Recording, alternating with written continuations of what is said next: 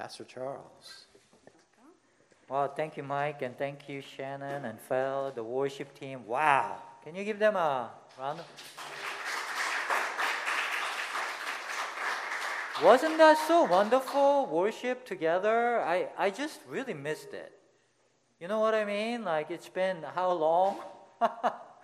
some of you, I, I think some of you, this is the second time here, but many of you, this is the first time. It's been a long time, yeah?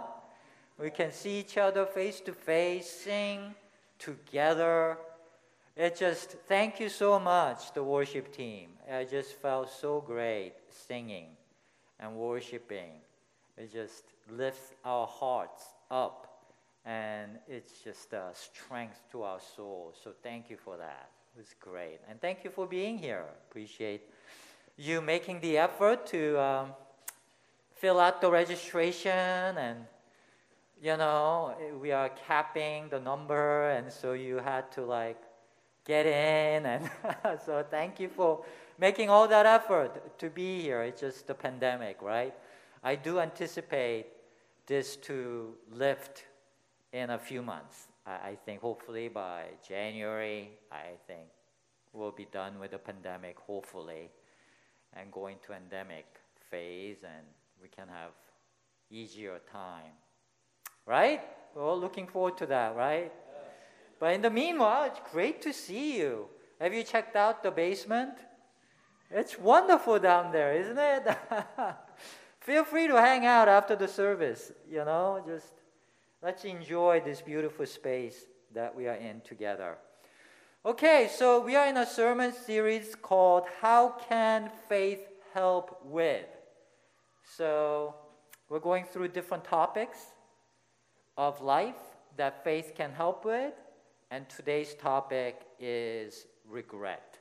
How can faith help with regret. Have you ever regretted anything? If you're a human being, I'm sure you have regretted something. You know, like what is your biggest regret? Sorry to like bring that up, but you know, I'm sure you have one, right? How has it affected your life? Do you think about it a lot? If you're like me or any other human being, I'm sure regret hits you at times and it grips you. And you stay there and you stew in it. I, I was talking with a good friend recently. Is, uh, I've known him since college days. He's a great guy, very smart guy. He's a professor of physics at Northwestern, which is an excellent university in Chicago. And so very smart guy, right? Uh, sadly, he was recently diagnosed with brain cancer. And so uh, he had surgery. Uh, unfortunately, uh, they couldn't get it all out. Uh, it went well, but it's brain cancer, right? So I was talking to him, and he says that his best guess, he has about five years left. And he's actually a little younger than me, got kids, married, and so it's really sad, right? Very, very sad. He's one of the nicest guys I know, just an outstanding human being. And uh, it was very sad. Uh, one thing he said caught my attention. He said he really regrets I mean, he has different regrets, but the biggest regret is that he was stressed out too much in his life. Yeah, so, you know, he's a smart guy, and uh, I'm very reflective, very spiritual person, and he says, you know, there was just no need to stress that much. When you when you look back and and uh, when something like that hits you, I think it gives you perspective, right? There's no need to stress. It was a total waste of time. I was so stressed out so much, and there was no need to stress. It was a waste of time. And two, he regrets it because he thinks it contributed to him getting the brain cancer. Now, I don't know if he's right. I don't think there is medical consensus on that issue, but he's a smart guy, and I'm sure he's looked into it. And at least that's what he thinks that it really was detrimental to his health. So he really regrets it. So, anyway, regret. As I, you know, conversation with him really stuck with me for quite a long time. And I started thinking about regret and stress and things like that. And regret, there's a good part to regret and bad part to regret, isn't it? Right? There's a good part to regret in that it helps you do better going forward. You make a mistake, you regret something you did, and it kind of helps set your life in a better direction. In my friend's case, he regretted stressing so much. So he has resolved to um, learn how to reduce stress. So, meditation, spiritual disciplines, just learn how to reduce stress in your life. So, regret can help you in that way, right? You have some bad habits. We all have bad habits, right? And we regret them, and that can help us do better going forward. But there's a bad part to regret too, right? If and when regret spills into stewing about your reality, about who you are, rather than just confining it to how you can do better going forward, that can turn to blame and bitterness, and it can actually be very bad for you. As many of you know, I struggle with constant back pain, right? That started when I got into a skiing accident when I went to Colorado to visit a friend when I was in graduate school. And he took me to skiing, and I had a bad fall, and discs got herniated. And when it didn't get better, I began to stew in like blame and regret and bitterness. I began to blame myself for what happened. I, I, I thought to myself, I'm such an idiot. Why did I do what I did, right? I hadn't skied in a while. Why did I go down? Triple black diamond, slope. You know, skiing, when you think about it, I mean, why do people do it, right? I mean, you're on like two flimsy sticks and you're going down at death defying speed what do you expect would happen, right? And so, you know, I just began to stew. I even blamed my friend who took me skiing, right? It, in my heart, right? And, and it wasn't rational. It wasn't fair to him that I would blame him for taking me to skiing. But, you know, when you are like regretting and you are in bitterness, you, you do things like that. You blame. And it actually poisoned my friendship with him, right? Because it, it did something to my heart, and he felt bad, and I didn't feel good, and it just, and it's one of the biggest regrets of my life in that I lost that friendship. It was a great friendship, and it's one of the biggest loss in my life to just lose that friendship because I started to stew in bitterness. And that's not good. It can be very detrimental, regretting things, when it spills into your view of self or your friends or your reality. Put you in a mindset of preferring some imagined reality. That's what regret is, right? I wish I did this instead of that. I wish I zigged when I should have zagged, right? I, I wish I took this job instead of that job. I wish I moved to that city instead of this city. I wish I, you know, you can go on and on and on about every aspect of your life, right? But that's preferring some imagined reality that doesn't really exist, right? It just only exists in your head.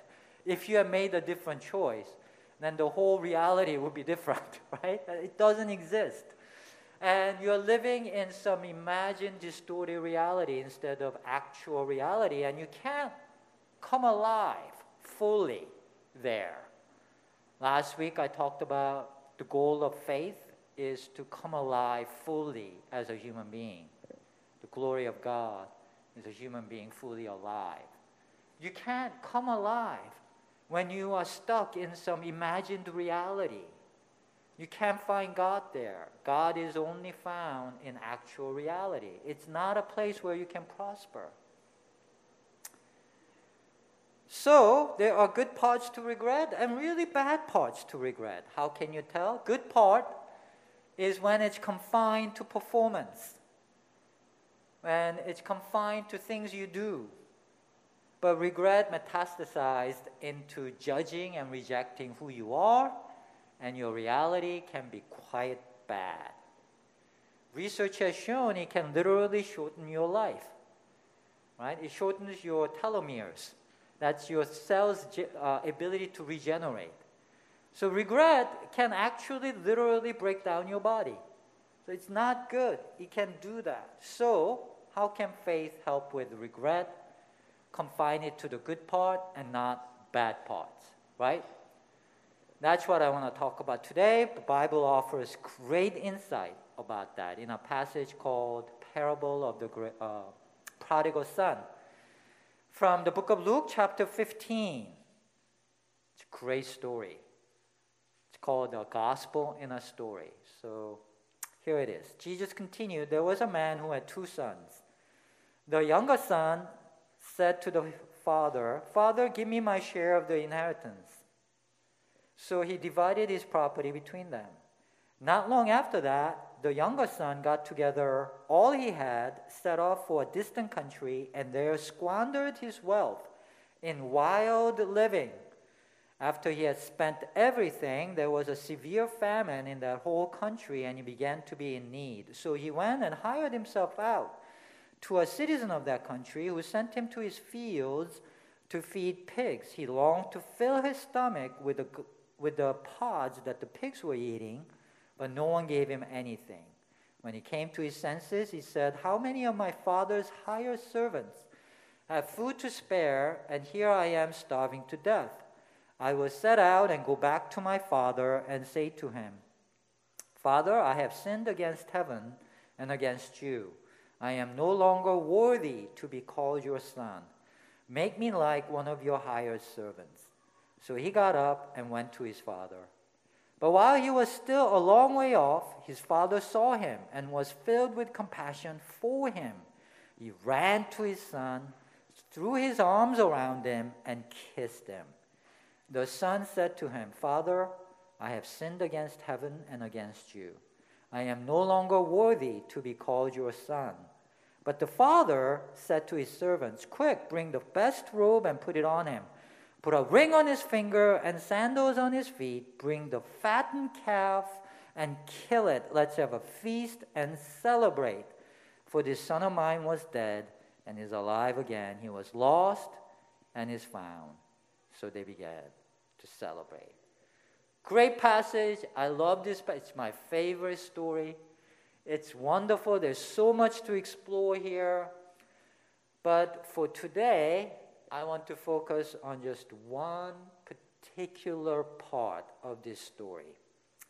That is, this prodigal son expresses regret about his actions, right? He is in a, a pig pen and he's starving and he regrets what he did to get there, right? So he rehearses a speech to get back to his father. He rehearses in his head, This is what I will say to my father Father, I have sinned against heaven and against you. I am no longer worthy to be called your son. Make me like one of your hired servants. That's regret, right? And he is right to regret his actions. Wouldn't you agree? He acted like an ass. Excuse my language, but he was a total tool, right? Very bad. So he should regret what he did. But here's the interesting part. When it comes to the father, he tries to say what he rehearsed in his head, but he doesn't get to complete his sentence. The son said to him, Father, I have sinned against heaven and against you, I am no longer worthy to be called your son. Up to this part, it's exactly word by word the same thing he rehearsed, right? Exactly every word matches, but the last part is not there. Do you see the difference? Right? He does not get to complete the sentence. The Father, who represents God, cuts him off. Right? Before he can go on to complete his rehearsed thing, as soon as the father hears, I am no longer worthy to be called your son, the father cuts him off. He is unable to say, Make me like one of your hired servants. That part is gone. Do you see that? Right? You see, when he says, I have sinned, that's about what he did. And that is correct. He messed up. And he is right to say that. It's good that he realizes it. But when he tries to say, I am no longer worthy to be called your son, make me like one of your hired servants, the father cuts him off mid sentence. That part is about who he is. Do you see that? I am no longer worthy. Make me like your hired servants. That's a proposal, right? I, I am not your son anymore. I am your servant now. That's about who he is, right? And that part is not allowed. In God's eyes, the son never lost the sonship. The father says, My son was dead, is now alive. Was lost, is now found. A dead son is still a son, right? It's not a servant. It's, it's still a son it's a change in the state of, you know, being, but not who he is, right? So the lesson here is yes, you can and should examine your actions. Try to do better if you make mistakes. But mistakes should not define who you are. Amen? For those of us with faith, mistakes do not define us. If we can just believe God loves you unconditionally, no matter what, then mistakes do not have to define us. Right? In this case, the son did horrible things, but the father still loves him. So that, that's clear, right?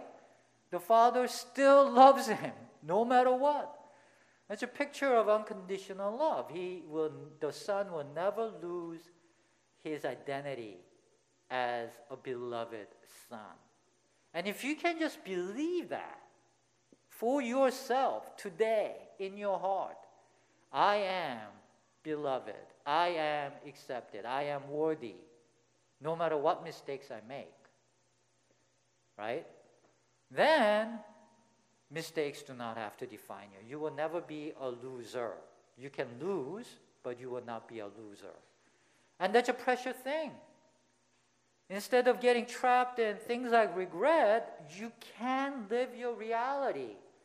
You can shake it off. You can shake off your mistakes instead of getting trapped in there and staying there forever. You can just shake it off and go on into the future, your best future that God has for you. The past doesn't have to define you. Amen? That's a powerful thing. That should be of interest to all human beings, regardless whether you have faith or not. This kind of thing is good for your mental health, right? Those of you in therapy, wouldn't you agree? Like being able to shake it off and move on, that's like a goal of therapy, right? And so this is a great thing. So here are some practical suggestions.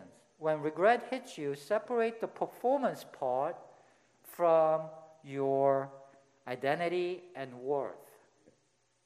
And one tip with that is be very, very careful with the language you use to yourself or to people around you or to your kids. Um, this is a great parenting tip, actually, for those of you who are parents. You know, you got to teach your kids to be careful with the language. Don't use the I am language right? when you or they make a mistake, don't do very well, you lose, make sure that they don't use I'm a loser. You know, I am an idiot. Right? Even around them, you know, sometimes I can kind of, ah, I'm such an idiot. right? Why would I do that? I'm such an idiot. Or be careful with that kind of language. I am language. You can lose, but you're not a loser, right? Make sure to use the I did language, right? Make a mistake, say, I made a mistake, instead of I am language. That makes sense, right? This may not seem like such a big deal, right? But actually, I assure you, this is a huge deal. I mean, as parents, I think we focus more on like how well are you doing on your class and you know what grade did you get in English and math and history. But seriously, who really cares like exactly what year Columbus came to America, right? Do you even remember? I mean, just Google it, right? I, I mean, why is that such a big deal? If you can instill in your kids this kind of resiliency and mental fortitude and emotional intelligence, I assure you that will be really good for them for the rest of their life. I wish I learned stuff like that when I was young. That, that can help you in your careers, in your relationships, in your ability to bounce back from failures. It's a great thing. So, in God's eyes, you are always the beloved. So, you can make mistakes, but you're never a mistake in God's eyes. Live by that faith, and it will help you. Second suggestion find joy in as many things as possible today. Today. Find joy in as many things as possible today. You know, sometimes we think faith is like a killjoy, right? There is like a popular perception like righteous people, faith people look like this. right? You know, all serious, no fun, you know, they're out to kill all fun, you know, all grim righteousness. But the Father invites the Son to a feast, right? The Father, God, Father represents God, and the feast represents heaven. Heaven is a party. They, are, they, they have killed a fattened calf, and they're drinking and they're eating. They're having a good time. We must never forget that. Did you know that the most common description of Jesus by his contemporaries is that he was known for partying, for eating and drinking. It says, The Son of Man, Jesus, came eating and drinking, like Jesus admits this himself. I came eating and drinking, he says. And they say, Here is a glutton and a drunkard, a friend of tax collectors and sinners, people who like to party. But wisdom is proved right by her deeds. Isn't that interesting? That Jesus was known for partying, I mean, when you look at, when you think about it, when you look at all these passages, Jesus is very often found in a party. Right? All his, many, most of his teachings comes from like, like a party thrown by Levi, a party thrown by Zacchaeus, a wedding at Cana. You know, just we, we focus on the teachings, but when you think about the context of where it was happening, it is very often in a party. it was eating and drinking. Even our central sacrament, communion, today it's a very solemn affair, right? But when it was first instituted in the early churches, it was basically a party. You know, people brought food and drinks and they just had a party together. That was communion originally. And so that's we should never forget this. Now, I'm not advocating gluttony and you know alcoholism. That's bad. Alcohol, alcoholism is a serious killer. Overeating is a serious killer. We do need to take that seriously. But the point I'm trying to make is that Jesus was not this grim figure who was always thinking about what is wrong with this world. Because it's easy to do that. It's so easy to fall into what is wrong with this world, what is wrong with people, you know. I mean, just, I was driving yesterday and this taxi just went. I had to go into like the opposing lane to avoid this taxi. I was so mad. What is wrong with you? And my son in the back was like, Dad, it's okay. We didn't get into an accident. And I'm like, we could have. People, you know, we need to do better, you know. It's so easy to get into that space. But that's what Pharisees majored in. The religious people who were enemies of Jesus majored in pointing out what's wrong with this world. We have to remember that. We need to find joy, find what's right, and be grateful. And that's what my friend, who I started this sermon with, would say. You know, what he said to me. When you think about it, life is not that long, right? Things happen to you. And even if things like brain cancer doesn't happen to you, other things can happen. And I'm sorry to be a downer, but the best we can hope for is to live till 80, 90, and it's over, guys. Right? Isn't that true? And so let's live with that perspective. Have some perspective about life. It's not that long. So let's not waste these precious moments of life that God has given us as a gift with things like useless regret and stress. Let's find joy in each moment that God has given us. And we can do that in faith, just believing that we are the beloved and God is waiting for us with a party. And so that can give you the strength to live each day with as much joy as possible. Amen? Let's do that. C.S. Lewis said, Joy is serious business of heaven. Joy is serious business of heaven. Let's find joy in life. Let me pray for us. God, I just pray for joy in our hearts this morning. Life is a precious gift from you. We should not take it for granted. Each and every day, help us to find as much joy as possible. Help us.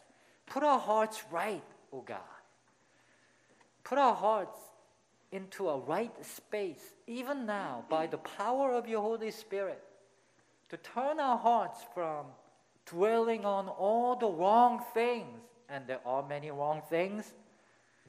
Help us to turn away from that and to park our hearts in joy, in gratitude, in the things that you have placed in our lives that do bring us joy. Help us. Help us to live in that place of feast to turn away from all the regret and to find joy in your embrace, O oh God. Even this morning, as we worship, I pray for the power of the Holy Spirit to come and fall upon us and put us on the right track. In Jesus' name, amen.